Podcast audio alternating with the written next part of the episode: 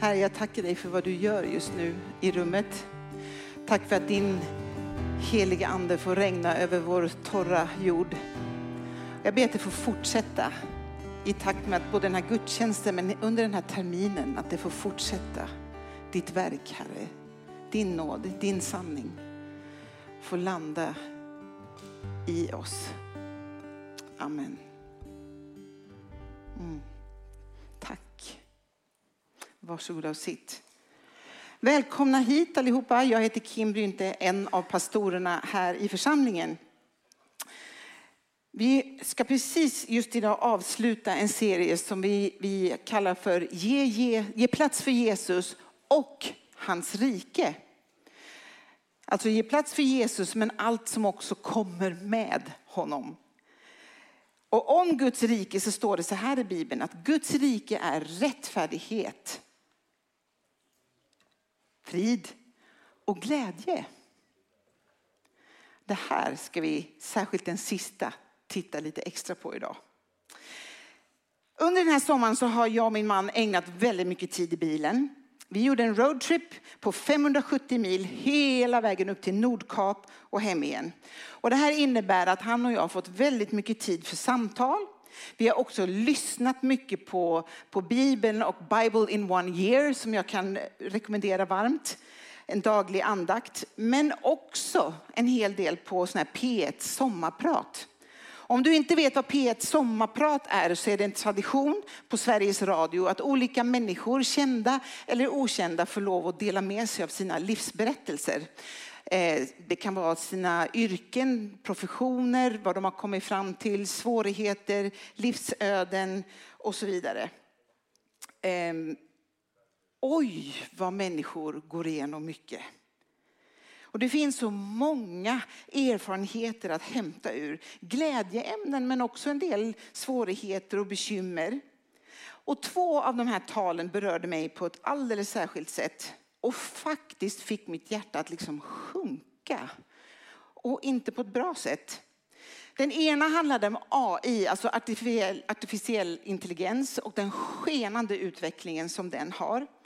Eh, och den andra handlade om religionsfilosofi. Och varför de fick mitt hjärta att sjunka, det var inte alls att de var dåliga på något sätt. Utan jag blev kvar med en känsla av att det inte finns något hopp.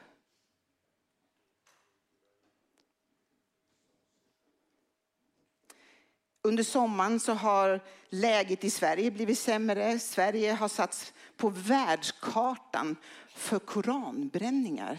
Alltså hallå, hur, hur hände det? Säkerhetsläget har stigit och på fullaste allvar i Sverige så pratar man om att införa en angiverilag.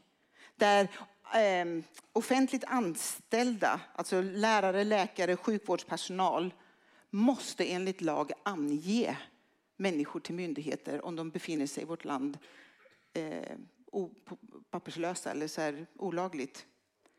Vad är det som händer och vart är vi på väg? Jag ska snart gå vidare, men ibland tänker jag så här. Vad får dig och mig att börja motdemonstrera? Vi bär alla en slags tystnadskultur som jag lite provocerande undrar, är vi okej okay med den? Vi körde mil efter mil genom Finnmarksskogarna i norra Sverige, Finland och Norge. Och det som också grep mitt hjärta var att jag tyckte att även skogen såg lite ledsen ut. Den såg inte så grön och frisk och prunkande ut som jag hade förväntat mig. Liksom mycket barrträd är det. Och det liksom, jag kan ingenting och jag kan inte tillräckligt för att veta om det är försurnat eller vad det är. Men så mycket kunde jag se att den här skogen mår inte bra. Och jag vet inte om du känner igen dig, men när jag hamnar i de här lägena av att bära ett tungt hjärta eller där jag liksom kommer på mig själv att mala på av misstro och missmod. Då är det så lätt att det skenar iväg med mig, all världens väg. Och då tappar jag tilltro till det mesta i livet. Till mig själv och mitt pastorsuppdrag. Om det är lönt det här som vi håller på med att bygga församling Och jag vet och jag har läst artiklar i sommar att församling måste få vara en plats där vi brottas och där vi tvivlar och där vi liksom grottar ner oss. Och det är kanske det jag gör här och just nu. Men jag klarar inte att leva mitt liv utifrån missmod. Jag fixar inte det. Jag går under då. I bilen så slår jag av radion och satte istället på en musiklista som jag har kallat för Kims Happy Feet. Och jag återkommer till den listan när jag behöver boosta mig med glädje och med tro och med hopp. Och på den listan så finns en rad gospellåtar. Gospelmusik är ju nämligen ett uttryck för att mitt eller utifrån svårigheter, grymma svårigheter, så ställer de till ett möte med de goda nyheterna. Med hoppet och med tron och med goda nyheter. Och det behövde jag. Så har det varit i sommar för mig. Jag har medvetet fått söka, sträcka mig efter de goda nyheterna. Och efter den glädjen som också gospelmusiken innebär. Den glädjen som är bortom graven och bär en framtid full av sång som en gammal sång uttrycker det. En av låtarna på listan låter så här.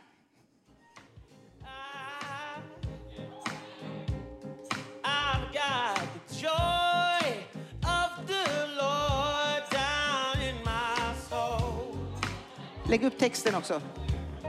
Down in my soul. And I, I've got the joy of the Lord down in my soul. Alltså, skön eller hur? Oj, oj, oj. Det han sjunger här är också att han bär den här glädjen, inte i huvudet, inte i hjärtat, inte ens i sina fötter, även om jag har svårt att låta fötterna gå. Utan han bär glädjen i sin själ. Bär med dig det.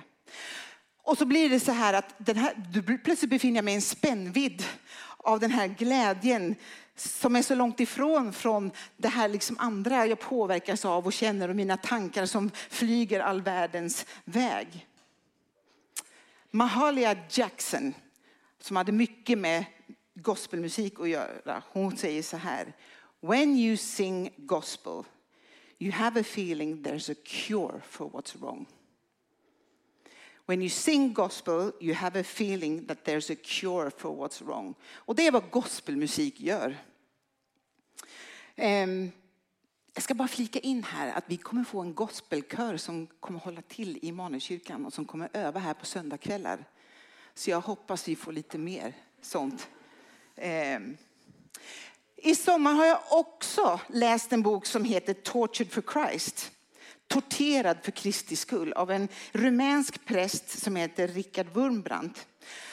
Long story short, men han, blev, han bodde i Rumänien och under andra världskriget så blir han tillfångatagen, torterad och han satt i fängelse i en bra bit över 20 år på lite olika torterad. Han satt i isoleringscell i tre år. Men genom alla fruktansvärda saker som han får genomlida så bevarar han sin tro. Och han har ett hopp. Och jag liksom, när jag läser den här boken inser att han lever utifrån en grundton, en visshet om en glädje som bottnar djupt. Down in his soul. Som bär genom allt och som sträcker sig till och med till hans värsta fiender. Den tron, det hoppet, den kärleken, den trotsiga glädjen, den vill jag äga. Och jag hoppas att ni vill göra det tillsammans med mig. För det är något med Guds glädje som inte är beroende av våra omständigheter, som inte beror på världsförhållanden, som inte är orsak till eller beroende på hur jag lyckas i allt vad jag gör eller att mina drömmar blir uppfyllda eller inte. Glädje i Herren den lever för att den uppståndne Kristi ande bor i mig. Och hans natur, hans egenskap, egenskap är glädje. Det är en av frukterna av den helige ande. När du och jag låter oss uppfyllas, när du och jag umgås, när vi tar tid med den helige ande så kultiverar vi liv i glädje.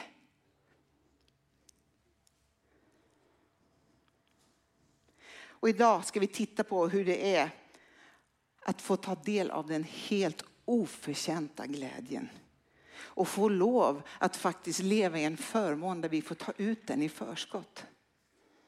Och idag predikar jag till mig själv också. Jag vet av egen erfarenhet att jag behöver Gud först, men jag behöver också er. Jag behöver min smågrupp. Jag behöver människor i mitt liv som ingjuter det hoppet, den tron och den glädjen när inte jag bär den själv. Det är därför vi behöver varandra. Vi ska alldeles strax läsa från Nehemja kapitel 8, men jag ska ge er the backdrop, bakgrundshistorien. Boken Esra och Nehemja var troligtvis en och samma bok en gång i tiden. Det är samma berättelse men utifrån två olika fokus. Esra får i uppdrag att bygga upp templet. Nehemja får i uppdrag att bygga upp muren runt staden. För det alltihopa hade förfallit. Eh, Esra, ja, hela Israels folk, Guds utvalda folk, hade gjort uppror mot Gud och syndens konsekvens blev att de blev landsförvisade och fick, fick eh, fly till Babylon. Men så omvänder de sig och ångrar sig och då säger Gud välkomna tillbaks, bygg upp staden igen och bygg upp alltihopa eh, som hade blivit förstört. Så de bygger upp templet. Och man skulle kunna säga så här, man kan göra en jämförelse till en individs omvändelse. När du och jag vänder om till Gud, då flyttar den helige ande in och närvaron tar sin plats precis på samma sätt som Guds närvaro tog plats i templet. Och sen börjar återuppbyggnadsprocessen i ditt liv, i mitt liv, men också i det som är vårt gemensamma liv om du vill. Så igen, Esra byggde upp templet, Nehemja byggde upp muren runt själva staden. Det som är intressant att flika in här också att folket hade arbetat med att återuppbygga muren i över 70 år. Det är lång tid. De byggde på natten och så kom fienden och rev ner och deras uppdrag var förfärligt hopplöst. Om inte helt omöjligt, det hade jag också tyckt i, i det läget. Men så Nehemja som befinner sig i, i, på en helt annan plats. Han får höra hur det står till med sitt folk i Jerusalem och hans hjärta går sönder. Ehm, och han faktiskt börjar med att sörja tills kungen säger vad du ser bedrövad ut. Jag skickar med grejer, åk och bygg upp muren igen. Ehm, det har vi predikat om i den här församlingen tidigare. Men Nehemja och hans berättelse det är en bild på vad som händer när vi kommer med det vi är och det vi har. När vi överlåter det till Gud, att allt blir möjligt. Lite som jag predikade om för två veckor sedan. Nehemja 8, låt oss läsa. Hela folket samlades på torget mitt framför vattenporten i Jerusalem och bad att Esra den skriftlärde skulle hämta boken med Mose lag som Herren hade gett Israel.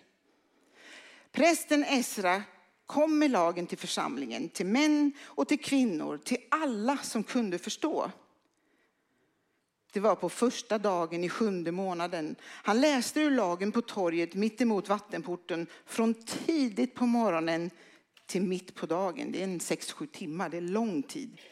För männen, för kvinnorna och för alla som kunde förstå. Nu har det sagts två gånger så det verkar som att det är viktigt. För att alla ska kunna förstå. Hela folket lyssnade uppmärksamt till lagens ord. Esra, den skriftlärde, stod på en plattform av trä. Tänk att jag skulle ha en liten jag vet inte, äppellåda och ställa mig på den. Det är en sån här underbar liten detalj som står där. Eh, som var speciellt tillverkad för detta tillfälle. Det som jag tycker är intressant här är att det är folket som hungrar efter att få höra. Vi, vi behöver förstå. Vi hungrar efter Guds ord, vi hungrar efter sanningen. Vi längtar efter att få, få veta och vi längtar efter att förstå. Hungern kommer från folket. Bredvid honom sen fortsätter vi. Stod på höger sida en massa folk. Mattia, Shema, Anja, Uria, Hilkia, Maseja. Och på hans vänstra stod Pedadja, Mishael, Malika, Hashum och Hashbadana, Zakaria och Meshulam. Jag vet knappt om jag uttalar de här namnen rätt. Tänk er nu, Esra står och läser. Bredvid finns de här folken. Deras uppgift är att tolka precis det Sirus gör där nere nu. För i den här folkhopen så finns det folk som pratar lite olika språk.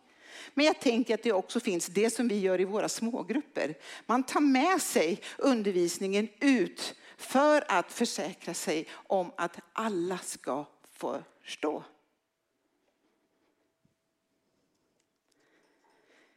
Men det börjar i vers 5 att Esra öppnar boken inför allt folket.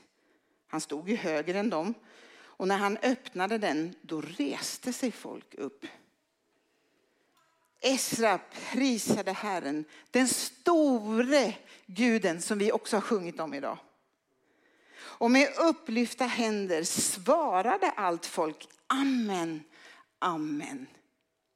Folkets längtan går vidare än att bara lyssna och ta till sig. Folkets längtan tar ett kliv in i upplyfta händer men sen också tar form i deras kropp så att de lägger sig ner på golvet, böjer sig ner med sina ansikten mot marken. De längtar så att de tillåter att hela denna längtan tar plats med allt vem de är och allt vad de har. Längtan tar sig uttryck i lovsång. Att upphöja Gud, hela kroppen. Och jag tänker att hela kroppen, det handlar också om att hela kroppen. Vi är involverad. Det går inte att tillbe Gud med armarna i kors. Det är en omöjlighet. Vi fortsätter, vers 7. Leviterna, Jeshua, Bani, Shereva, Jamin, Akub, Shabbatai, Hodja, Hodja massa, och massa folk här igen förklarade lagen för folket som stod kvar på sina platser. De läste ur Guds lagbok och tolkade den och utlade texten så att folket kunde förstå vad som läses. Nu har ni också fattat vad det är som händer, eller hur? Guvernören Nehemja och prästen Esra, den skriftlärde och leviterna som undervisade till folket säger då till dem alla denna dag är helgad åt Herren. Gråt inte och sörj inte. För det som händer när folket läser och förstår lagen, det är att Guds nivå är här.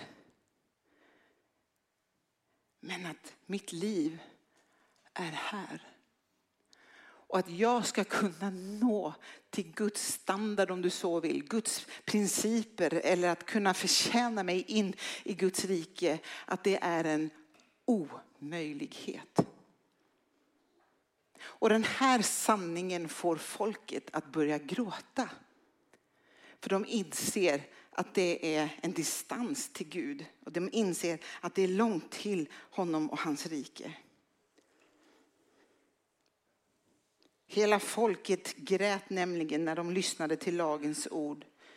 Men han fortsätter. Och så säger han, gå nu hem och njut av ert godaste mat och sött vin. Sänd gåvor till dem som inget har förberett. Denna dag är helgad åt vår Herre.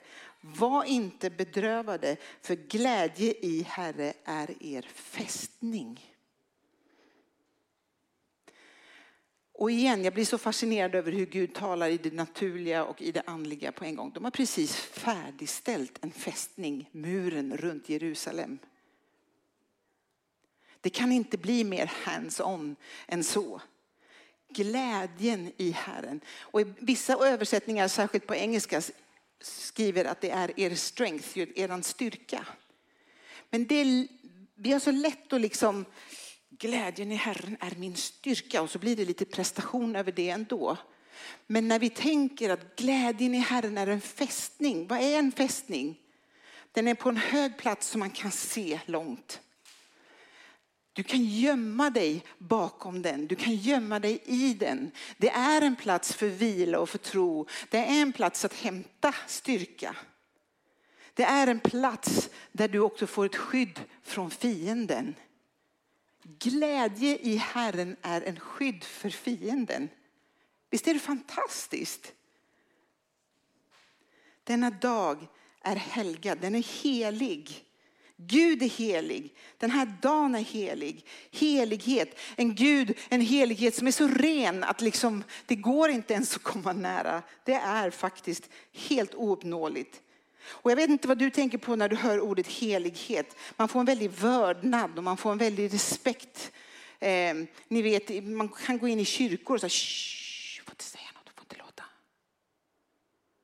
Det, det, det är rent och heligt här, Gud är här. Men här säger de något helt annat. Något helt annat. Och även om det är så att folk brister i gråt för de inser vem han är och att han är helig och att de räcker inte till. Och så händer någonting här. Det finns ett gudsingripande här redan i gamla testamentet när Israels nation, där Gud verkar på något sätt beskriver för dem. Han omdefinierar vad det är, vad nåden innebär. Det finns sådana glimtar en hel del i gamla testamentet. Sluta gråt, sluta sörj. Varför? Jo, för att den här dagen är helig. Och för att glädjen i Herren är er fästning. Om man skulle formulera det här på vårt sätt, tänk så här. Vi lever i en tid, vi lever på en plats som kräver en styrka. Som också kräver att kanske din sorg, att du klarar av den. Som pastor Wormbrandt Sorg kommer inte att ge dig den styrkan. Däremot så kan du sörja med en grundton av den glädje, av den oförtjänta glädjen. Med ett hopp och med tröst som är gudagiven. Är ni, ni med? Den oförtjänta glädjen. Det är något helt annat än när tjejerna vinner fotbolls-VM och jublar med all rätt men de har förtjänat sin glädje. Den glädjen Gud ger, den är oförtjänt. Du kan aldrig vinna den, du kan aldrig förtjäna den. Men Gud utifrån sin kärlek till oss önskar oss att vi lever utifrån den glädjen, den grundtonen, så att vi kan sörja väl. Det handlar inte om en glättig, påsklistrad, rosa glimrande Barbie-glädje. Vi karismatiker blir ofta beskyllda för att vara ytliga. Och det är så långt ifrån sanningen som det kan bli. Det handlar om att bära en grundton av glädje så att du kan sörja väl. Och du kan sörja med ett syfte. Vi kommer till det. Det viktigaste är att du kommer fram till att du inte har rätt till den och att du inte förtjänar den. Men du ska inte stanna där. Vi ska också ta emot den. Igår hade mitt äldsta barnbarn sitt första barnkalas. Han har fyllt år många gånger tidigare men han har inte haft ett sån här eget barnkalas med egna vänner. Och ett gäng kompisar var bjudna och förberedelserna gjordes redan kvällen innan för han har bestämt sig att han skulle ha frukostkalas. Och hans förväntan gick inte att ta miste på och inte hans glädje heller. Och ni vet hur barn är liksom på julafton innan man har fått det där, nu är det dags att öppna julklapparna. Ni vet barn, de är liksom jättespända hela dagen på att snart, snart ska vi få öppna de där, snart, mitt kalas blir imorgon. Han har aldrig haft kalas innan, han vet ingenting om kalas, han vet inte hur kalas går till. Men glädjen tar han ut i förskott. Är ni med? Snacka om att vi har att lära av barnen. Det är så Jesus vill att vi ska leva med samma förväntan, samma tilltro, samma ivriga barnsliga glädje i tro på det vi ännu inte har fått se. En evighet när Jesus kommer tillbaka som kung och som fridsfurste och som ska göra upp med allt i den här världen. Alltså fattar ni? Kung David var ett exempel på det här. Ni vet, jag vet att Linnea predikade om kung David i somras, så ni får gå in och få hela storyn genom hennes predikan. Han var en tillbedjare av rang, kung David. Han har skrivit mycket av saltar böckerna som också lyfter upp allt skrot och elände inför Gud men ofta landar i, men du Gud, men du Gud, du är sann, du är evig, du är helig och du är värdig att prisas, alltid. Han ordnade upp också så. Det är som om jag skulle säga att ni här borta, ni får passet mellan midnatt och klockan två på morgonen och ert uppdrag är bara att tacka Herren. That's it. Och många av er bara, men va? Jag sover då. Och någon annan tänker, ja men måste jag inte vara lite tacksam först? Nej, säger David. Du kan tacka dig in i tacksamhet. Okej? Okay. Eh, ni ska tacka. Ja, men vad ska jag tacka för? Ja, men alla har något att tacka Gud för. Börja med uttåget ur Egypten om du inte hittar något och gå igenom Bibeln. Och så kanske någonting i ditt eget liv vaknar till liv. Det är därför vi behöver varandra. Ni får ett annat pass och ni får ett tredje pass. Tacka Herren till han är god. Hans nåd varar för evigt. Och på samma sätt så tror jag att vi kan glädja oss in i glädjen. Jag tror det finns en nyckel i det här.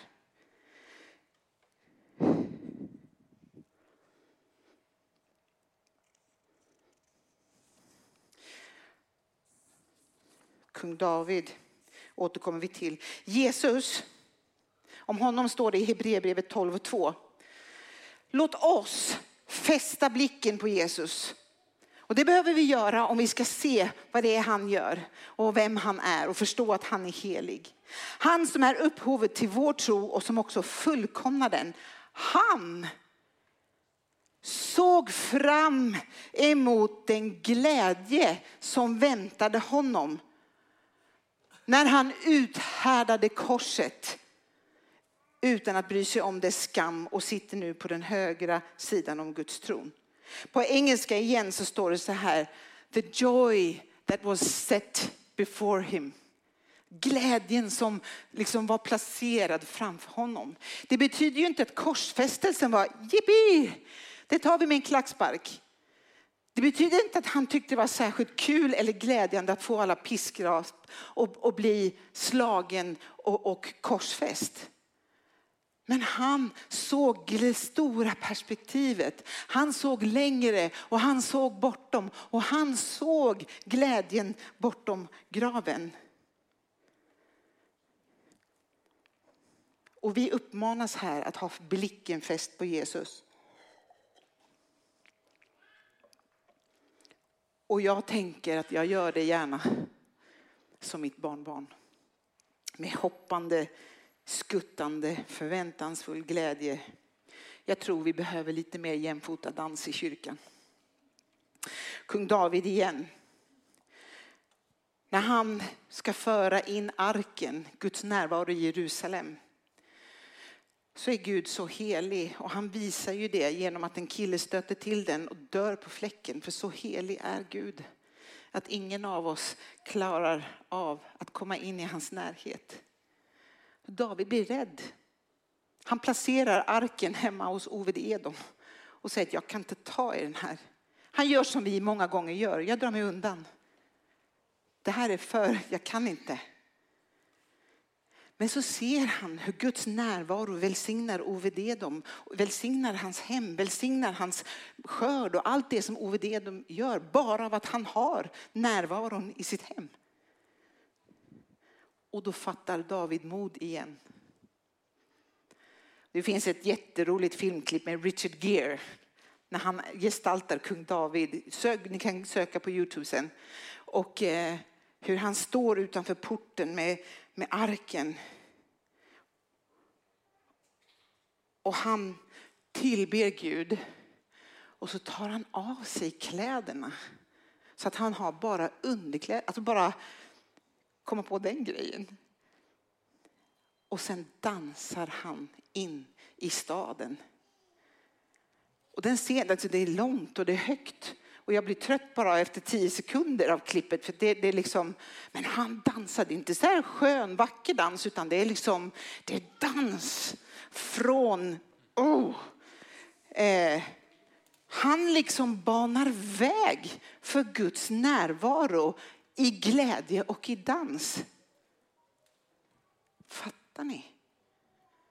Tänk om du och jag också är kallade att bana väg med lite glädje och lite dans. David blir häcklad för att han beter sig så här. Hans fru, men också Sauls dotter, kommer ut och mötte honom. Jag tror att texten kommer upp på väggen. Och säger föraktfullt, ironi fanns redan i Bibeln hörni. Så värdigt Israels kung betedde sig idag. Han blottade sig för sina tjänares tjänsteflickor som vilket simpelt slödder som helst. Det står innan då att David återvände sen hem för att välsigna sin familj. Han var glad och han var liksom uppfylld av helig ande. Och så möts han av, hörru du, klä på dig, vilket slödder. Men då svarar David, jag dansade inför Herren. Han som har utvalt mig istället för din far och släkt som har gjort mig till första och Israels folk. Jag ville visa min glädje i Herren. Jag dansar inför Herren och jag vill visa min glädje i Herren. Något har ju hänt med David. Från att ha varit rädd för den heliga närvaron till att nu bara liksom helt naket dansa och våga göra bort sig inför människor som man både bryr sig om och som inte han bryr sig om. Han tar ut glädjen i förskott.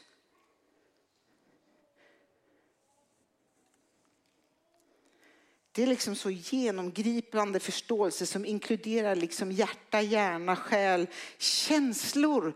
Jag vet inte, det är inte möjligt att uppleva glädje utan känslor. Jag tror inte det är möjligt att uppleva frid utan känslor, att känna frid. Rättfärdighet kanske är en annan sak. Men det involverar när vi har vår blick fäst på Jesus, vad han har gjort på korset, att han är segraren över all ondskan i den här världen, så är det en glädje som du och jag som tror på honom kan och får, och jag tänker bör ta ut i förskott, vad vi än går igenom. Jag ska läsa en sista text ur Bibeln, och jag hinner inte lägga ut den så mycket, men den är så skönt provocerande. Jesaja 54, men i Jesaja 53 så har det förstått beskrivit om Jesus, om hans sår och hans, vad han ska göra och vad han kommer göra på korset, hans lidande. Och sen det första som sägs i vers 1 av Jesaja 54 är sjung av glädje du ofruktsamma. Sjung du som aldrig har fött barn. Stäm upp i glädjesång. Ropa av glädje, du som aldrig har fött. Den övergivna ska ha fler barn än hon som har en man, säger Herren. Och uppmaningen att spänna ut dina tältdukar och, och gör plats, som är det vi pratar om. Här är att sjunga i en helig trots. Du och jag bär områden i våra liv som är fruktlösa. Sjung ut över dem. Sjung och haka tag i de löften som Gud har för de områden i ditt liv som du upplever var fruktlösa. Och om du sen får det till att landa någonstans mellan huvudet och hjärtat, de längsta 50 centimetrarna i en människas liv, är att på något sätt få det att landa i vår visshet, i vår själ. Gå då i tro och gör plats. När man väntar barn så gör man i ordning ett rum för det barnet man väntar. Eller hur? Gör plats. Gör plats för det som Gud har lovat i en slags tro på att vem Gud är. Du och jag får ta ut glädjen i förskott. Jag har älskat de här verserna i flera år. Ehm, för det bara, det, det, alltså ska man bara tänka i huvudet och hjärnan så är det lite syntax-error. Det liksom, man får inte ihop det. Ehm, men för Gud är allt möjligt. Sluta glåt, sluta sörj. Detta är en helig dag. Glädje i Herre är vår fästning. Jag är helt medveten om att jag hade kunnat göra en hel predikoserie om glädjen i Herren. Men jag ska alldeles strax avsluta. Men jag skulle vilja utmana oss när vi pratar i våra smågrupper, när vi samlas så här på söndagar, att medvetet kliva in i, det är också att göra plats, spänna tältlinorna, att låta helige ande få lov att göra det han vill. Att vi sjunger i samma desperation som en kvinna som aldrig har fått barn. Det är säkert ingen vacker sång, den är säkert hes och söndergråten. Det är inte skönsång det handlar om här. Det är hjärtats sång och längtan efter honom.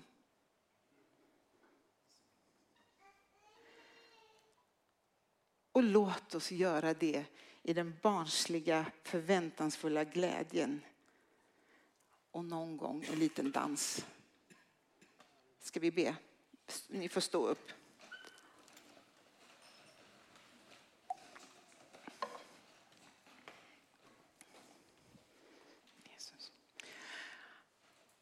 Herre, jag ber just nu för, för ja, men alla av oss som på något sätt brott, brottas med den här frontalkrocken som det innebär av att se allt som pågår i den här världen och ditt rike och vad det innebär. Herre, jag vet att förra veckan predikade Niklas också om att Guds rike är som riket upp och ner. Eller kanske tvärtom, Herre, att, att du vänder rätt på saker. Och jag ber att du gör det just nu. Jag ber här att du kommer med din helige ande och bara liksom låter det få ramla ner från huvudet ner i hjärta och själ för den som behöver det. Herre, jag ber att du och din helige ande förlöser glädje i vår gemenskap. Som är, som är den här grundtonen. Som inte är frånvaro av sorg, som inte är frånvaro av tvivel. Men som bär den. Som beskyddar den. Kom heligande. Herre, tack för att du gick så långt till att säga att vi till och med får äta feta rätter, alltså den tidens lyxmat. Och dela med oss till dem som inte har förberett någonting. Herre, det har du också. Du säger till Ester att duka upp ett bord i mina ovänners åsyn. Nej, det säger du inte, men i psalm 23. Ehm, det är en förmån vi får. Kom heligande. Kom heligande.